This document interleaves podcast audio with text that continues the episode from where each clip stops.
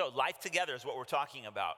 I want us as a community to really look to God's word and consider um, how can we how can we work on our relationships, be faithful to one another, and, and have healthy community, even as we navigate through the various tensions, because the tensions aren't the problem.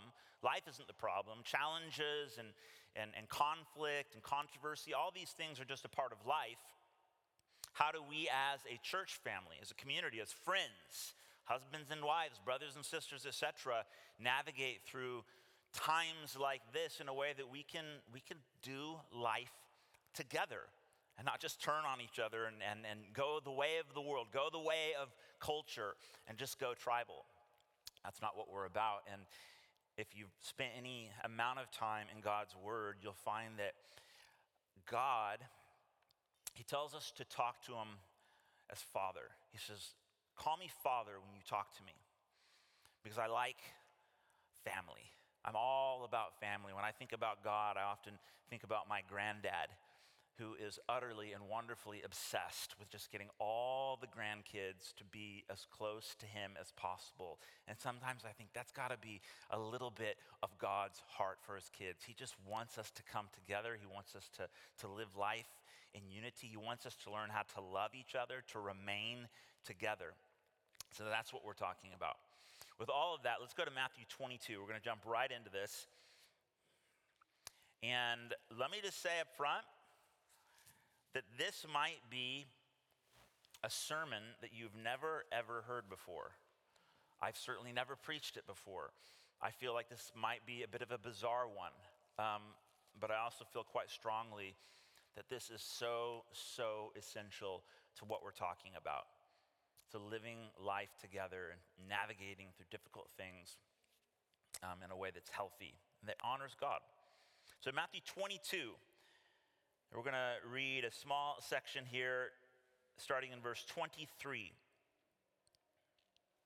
The same day, Sadducees, that's a particular sect within Judaism, the same day, Sadducees came to him, that is Jesus who say, There is no resurrection. That's what the Sadducees say.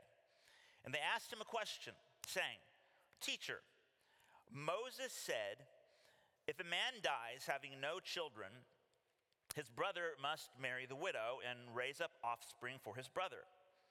Now, hypothetical scenario. Now, there were seven brothers among us. The first married and died, and having no offspring, left his wife to his brother. So, two, the second and third, down to the seventh brother, all died.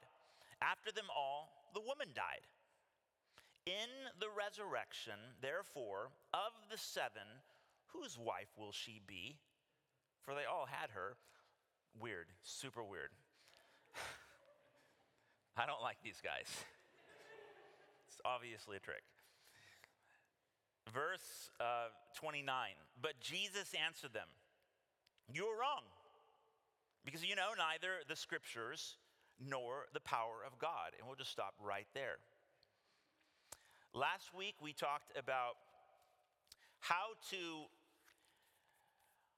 avoid quarreling over everything that you might hold to be true. We talked about how to avoid grieving a brother or sister in the name of truth when in fact you're really just tearing down relationships. This week, we're to talk about the other side of that coin. We're to talk about when it is right and appropriate and even loving to correct a brother or a sister or a person when they're wrong, when they're in error, when they've strayed from the truth like Jesus just did with these uh, so called Sadducees that had this hypothetical scenario. And by the way, I'm not going to go into all the cultural detail as to what they're even talking about. But needless to say, a long, long time ago, that would have been the cultural norm. If a man died, he would have left his wife to his brother because that's how she would have been provided for in that ancient culture. Um, but that's neither here nor there. The point is that this is one of many, many instances where Jesus corrects the people that he's talking to. He just flat out says it You're wrong. you don't know your Bibles, and you're clueless when it actually comes to the power of God. You're wrong. When is it ever actually appropriate to have that kind of conversation, even at the risk of potentially offending the person you're talking to? When is that right? And how do we do it? Our relationships will certainly begin to erode if we're constantly quarreling over everything that we hold to be true in the name of truth, as I said. Okay, that's, that's, that, that can be a problem. But conversely, if we never confront each other with the truth, despite the fact that eventually someone's going to get offended, then we run the equal risk of simply not caring enough to actually say something. It's the equivalent of not saying anything in that quote unquote name of truth to a friend or a brother or sister who's going the wrong way down a spiritual one way street. Sure, you may avoid conflict for a minute, but in the end, you're just being cruel. It's unloving. It's called being a bad friend. So, how, how do we confront one another? How do we correct one another in a way that's actually loving, as opposed to simply needing to be right or being harsh or being critical or acting out of insecurity? How do we confront one another, specifically in, in our community, in the family of God? Receiving and giving correction. So, this is a sermon on how to give and receive correction. Have you ever heard one? This is the thing that sells books, I'm telling you. It reminds me of um, a story that I heard recently about two men who were arguing over who knew more about the Bible. And they were going back and forth. Oh, you don't know anything. You don't know a single verse. And they were bickering. And, and finally, the one man said, Man, I bet you don't even know the Lord's Prayer. And the other man said, Oh, yeah? Listen to this. He says, I bet you $5 you don't know the Lord's Prayer. And he says, Well, here it goes. Before I lay me down to sleep, I pray the Lord me soul to keep. And should I die before I wake, I pray the Lord my soul to take. And the other man shook his head, put his hand in his pocket. Man, I didn't think you'd know it.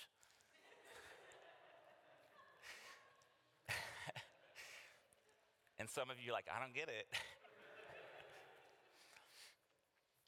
Just ask someone. Sometimes we're wrong. Sometimes we're wrong.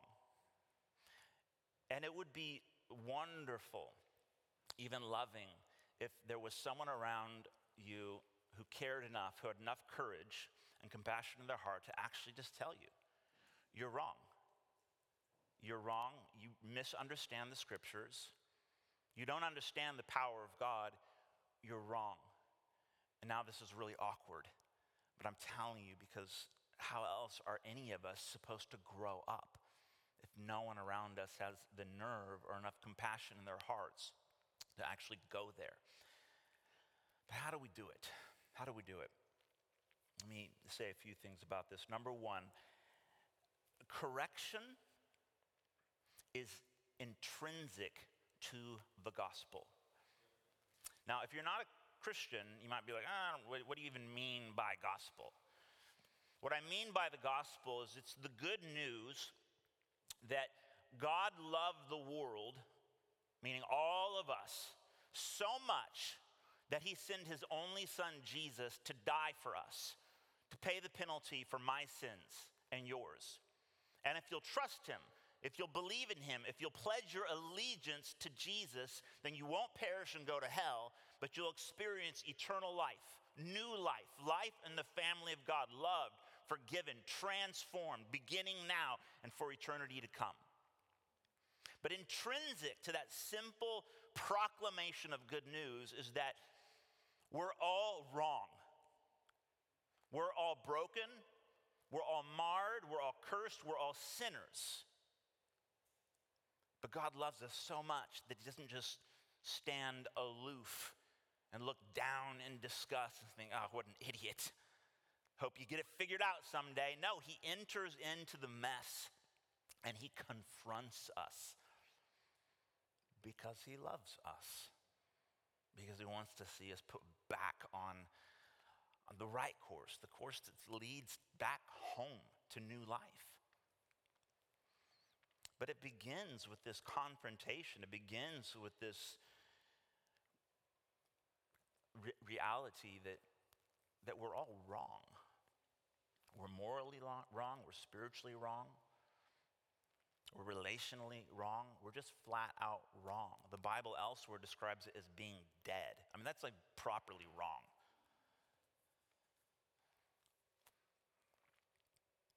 Correction is intrinsic to the gospel. Correction in that sense is also it's a gift. It's, it's a gift. I love it the way um, it's said in Proverbs 27 6. Faithful are the wounds of a friend, but deceitful are the kisses of an enemy. In other words, your enemy is happy to tell you whatever you want, even kiss you on the mouth if it's convenient.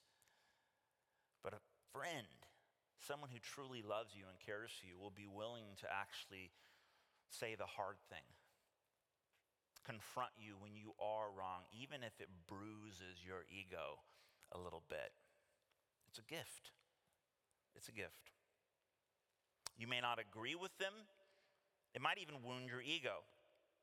But if you can practice receiving truth from a friend without justifying yourself, without getting defensive, without acting generally insecure, then you may actually find yourself growing in ways that you would have never have otherwise done so.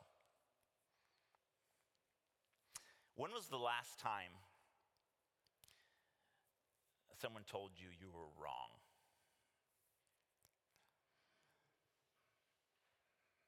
Maybe not in like those exact terms, but when was the last time someone looked you in the eye and said, you know what? You're wrong. You're wrong. Ever? Just got to hang out with Ken a little more.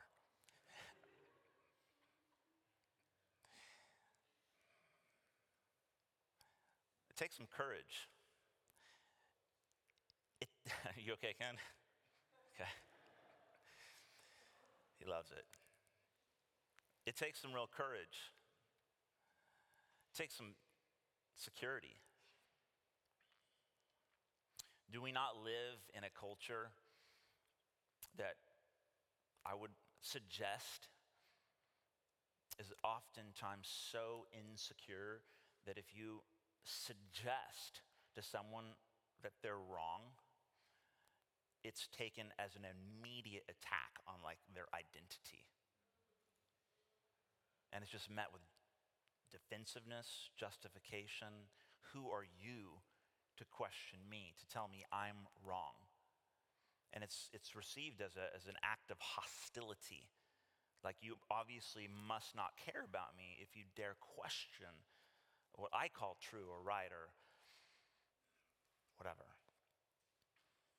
But the Bible seems to have a different attitude.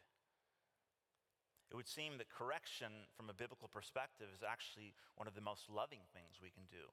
Affirm, encourage, build up, absolutely, those things are equally important. And, and we could say many, many more things about that. But this morning, we're talking about how does the family of God, how does a husband and wife, how do two friends, how does a brother and sister actually do that in a way that is loving? Correction fosters a culture of grace. Oftentimes, it's thought that if someone's correcting you, if someone crosses you, if someone suggests that you're wrong and you need to change the way you're thinking or acting, that's sort of considered as like, well, where's the grace? You're being harsh, you're being legalistic, abrasive, whatever you know you want to say. And of course, you can be abrasive, and I'll say something about that in just a moment. There's a way to confront a friend.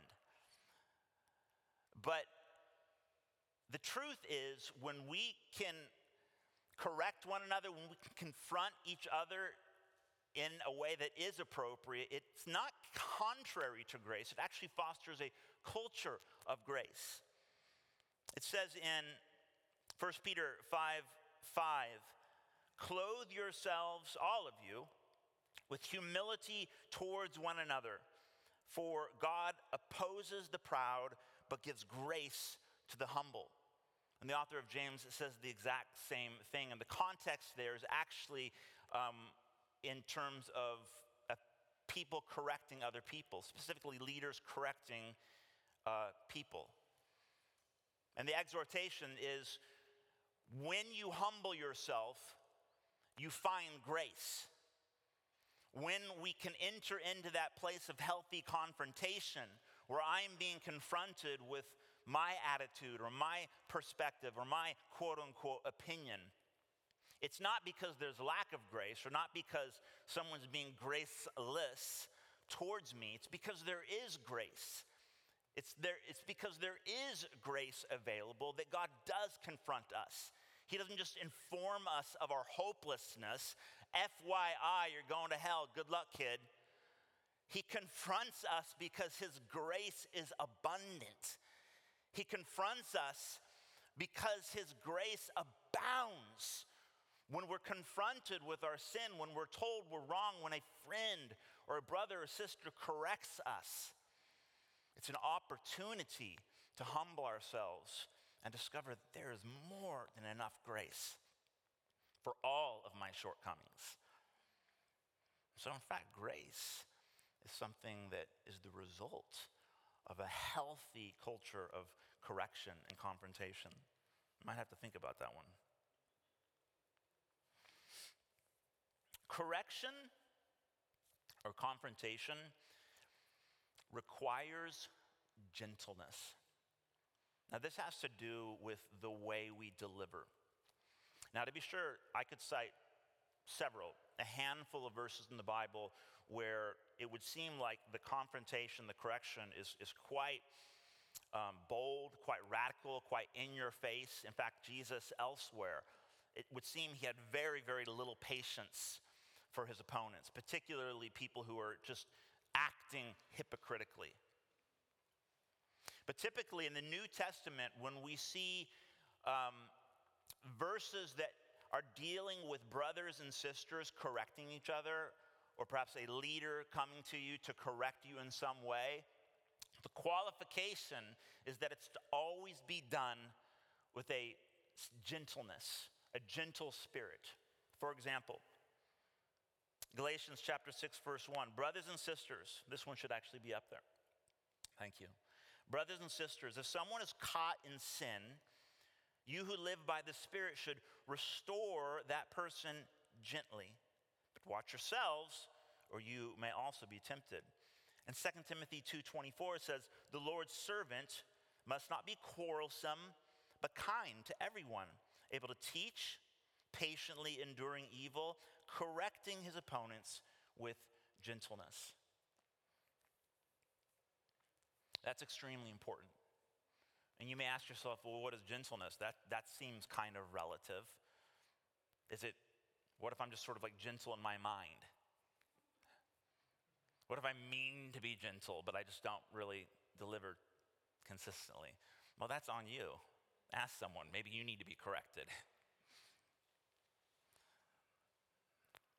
however you work it out, it is important that we don't use a sermon like this as license just to bludgeon others with the quote unquote truth. We're always called to walk in gentleness, gentleness and respect.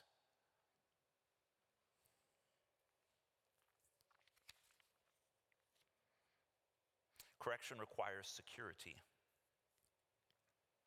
Deuteronomy 8 5 says, Know then in your heart that a man disciplines his son the way the Lord your God disciplines you. The writer of Hebrews, he quotes that verse in Deuteronomy. The Lord disciplines you like a parent disciplines their child. It's something that a parent does or should do out of love which creates an atmosphere of great security in a family and a home. You know what creates um, utter insecurity in a family? Be a parent who never ever disciplines your child. You want to you wanna see your kid to grow up just to be the most insecure adult you've ever known? Just don't discipline them. Don't love them enough to actually discipline them. When I was a middle school teacher, if I can share a quick personal story, I quickly realized that the hardest thing about teaching 10, 11, 12, 13 year olds middle school algebra was definitely not teaching them algebra. It was disciplining little kids who were coming from homes who it would seem knew nothing of discipline where they were coming from. They were deeply, deeply insecure little kids. It takes some security within oneself to be confronted and corrected by a friend. A minute ago, I mentioned how when was the last time you were corrected? When was the last time someone came to you, looked you in the eye, sat you down, and gently said, Hey, you're wrong? The way you're interacting with that person, what you said, how you said it, could have to do with maybe a, a, something that you're doing morally. Could have something to do with like a, a, an idea, a thought pattern that you've held on to for God only knows how long. How do you receive that as a gift without immediately feeling compelled to justify yourself? Or, you know, that thing we do when someone tells you you're wrong, you immediately begin to like scan through your memory of all the things they ever did wrong so that you can quickly say, yeah, but you, you always. And then all of a sudden try to like turn it around and make it about how they're actually wrong. You take the gift you crumple it up and throw it on the ground and stamp on it and then kick it back to them. In order to create that culture where we can lovingly confront each other when we are wrong, we have to know who we are. Because that knee jerk reaction to defend, it comes out of a, a it comes out of a, a sense, a place of, I don't know who I am. My identity is essentially founded in whatever this thing is or was that you're now challenging. And because I don't have much of an identity, I have no choice but to retaliate, to defend, to justify, because you're going to a sacred place. And to be told that I'm wrong is to be said that I'm worthless as a person. And we can't take it, but when we are secure, when we're secure in who God says we are, I'm forgiven, I'm loved, I'm a child of God. Not because of anything that I've done, haven't done, or ever will or won't do, but because of who Jesus is and what he has done for me. His death on the cross paid for my sins. There's no undoing that his resurrection back to life evidenced the fact that he has conquered sin and death and has made a way for me to come boldly before the throne of grace. I'm an adopted child of God. I know who I am. It doesn't matter what I get wrong or who I think I may am I supposed to be or you know how there's this constant cultural pressure to prove that I am enough that I know enough, that I've read as many books as you have, and my talking heads are smarter than yours. Here's a link. You know, you know how we do. But the Christian who's been purchased by the blood of Jesus should be the most secure creature in the universe. And so when you come to me, and let me tell you something, I love our church. You guys must love me so much. I get corrected so much, it sucks.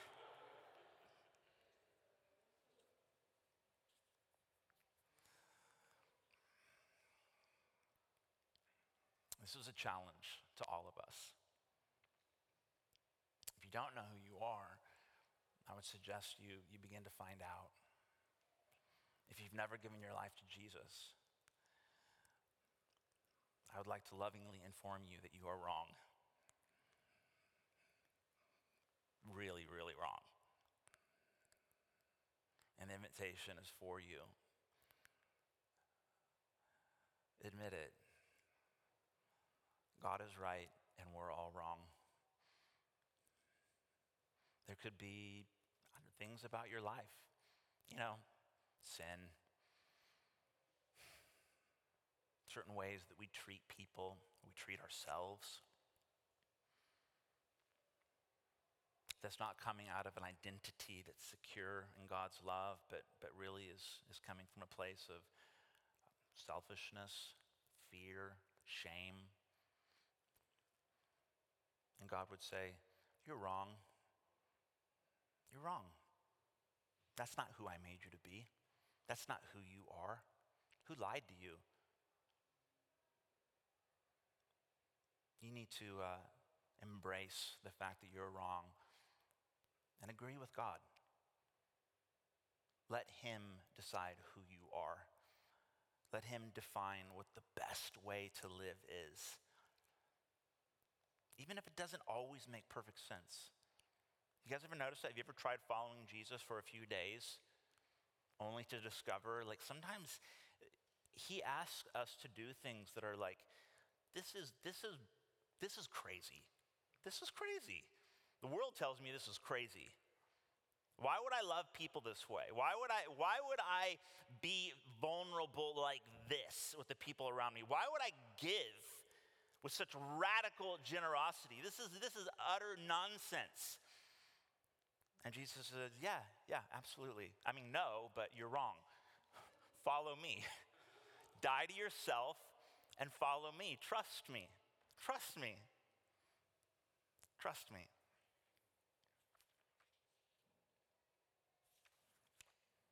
Can we stand together, please?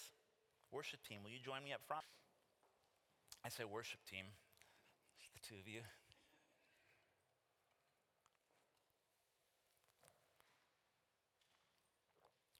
The last thing I'll say, and then we're going to take a moment to, to worship in song. Correction requires a response.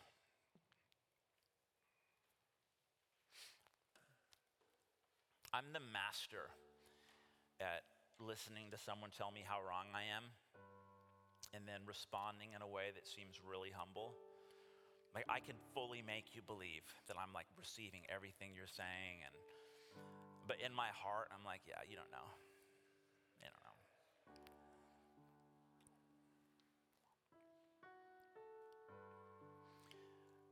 When someone who loves us has enough courage and love in their hearts to say, hey, can we talk? I got to tell you, I was reading the scriptures and, and I think God wants to talk to you about something, and I'd love to, to help you with that. And I guess what I'm trying to say is that you're wrong and you need to stop. And I love you and I want to help you. I'm on your side. And you don't have to agree with me. I could be wrong. But I don't think I am. And so, what are you going to do with that? How, how will you respond?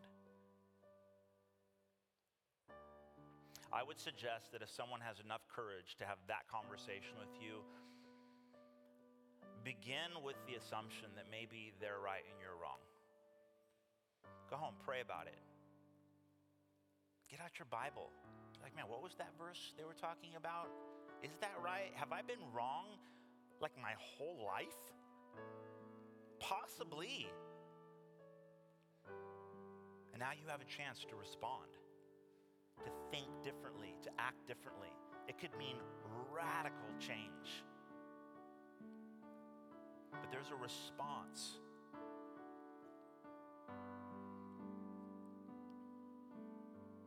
I want us to be the kind of community that can practice doing that because you know, there's a whole world out there that needs to change.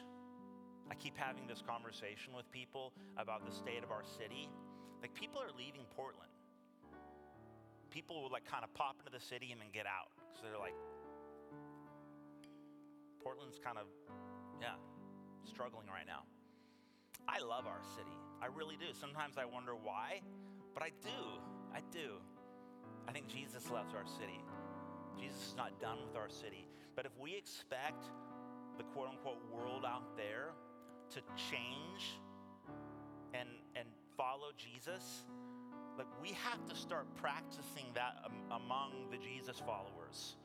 Like we've got to be the ones to model that. We've got to get good at, at giving and receiving correction. If we expect anyone out there to ever like follow suit. And so I want us as a church family to, to practice responding well. And last thing, and then and then I'll stop. Uh, pray about engaging with someone. You're, you know, if you're thinking, yes, I've been wanting to correct this person for so long, I'm feeling emboldened now. it's gonna be like the beginning of the end of our church. Just take a deep breath, pray about it. Say, Lord, is this, would you have me say something? Or maybe, maybe it's not me. Maybe I just need to pray for my brother or my sister. And then, and then proceed accordingly. Lord Jesus, help us.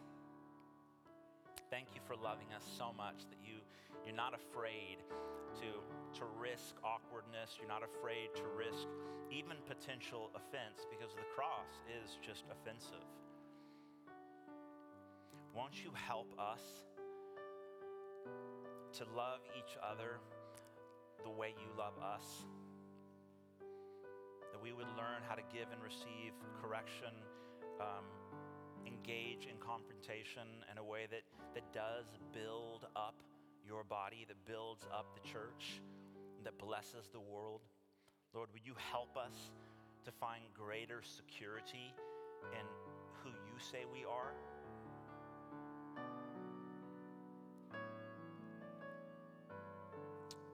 Jesus' name,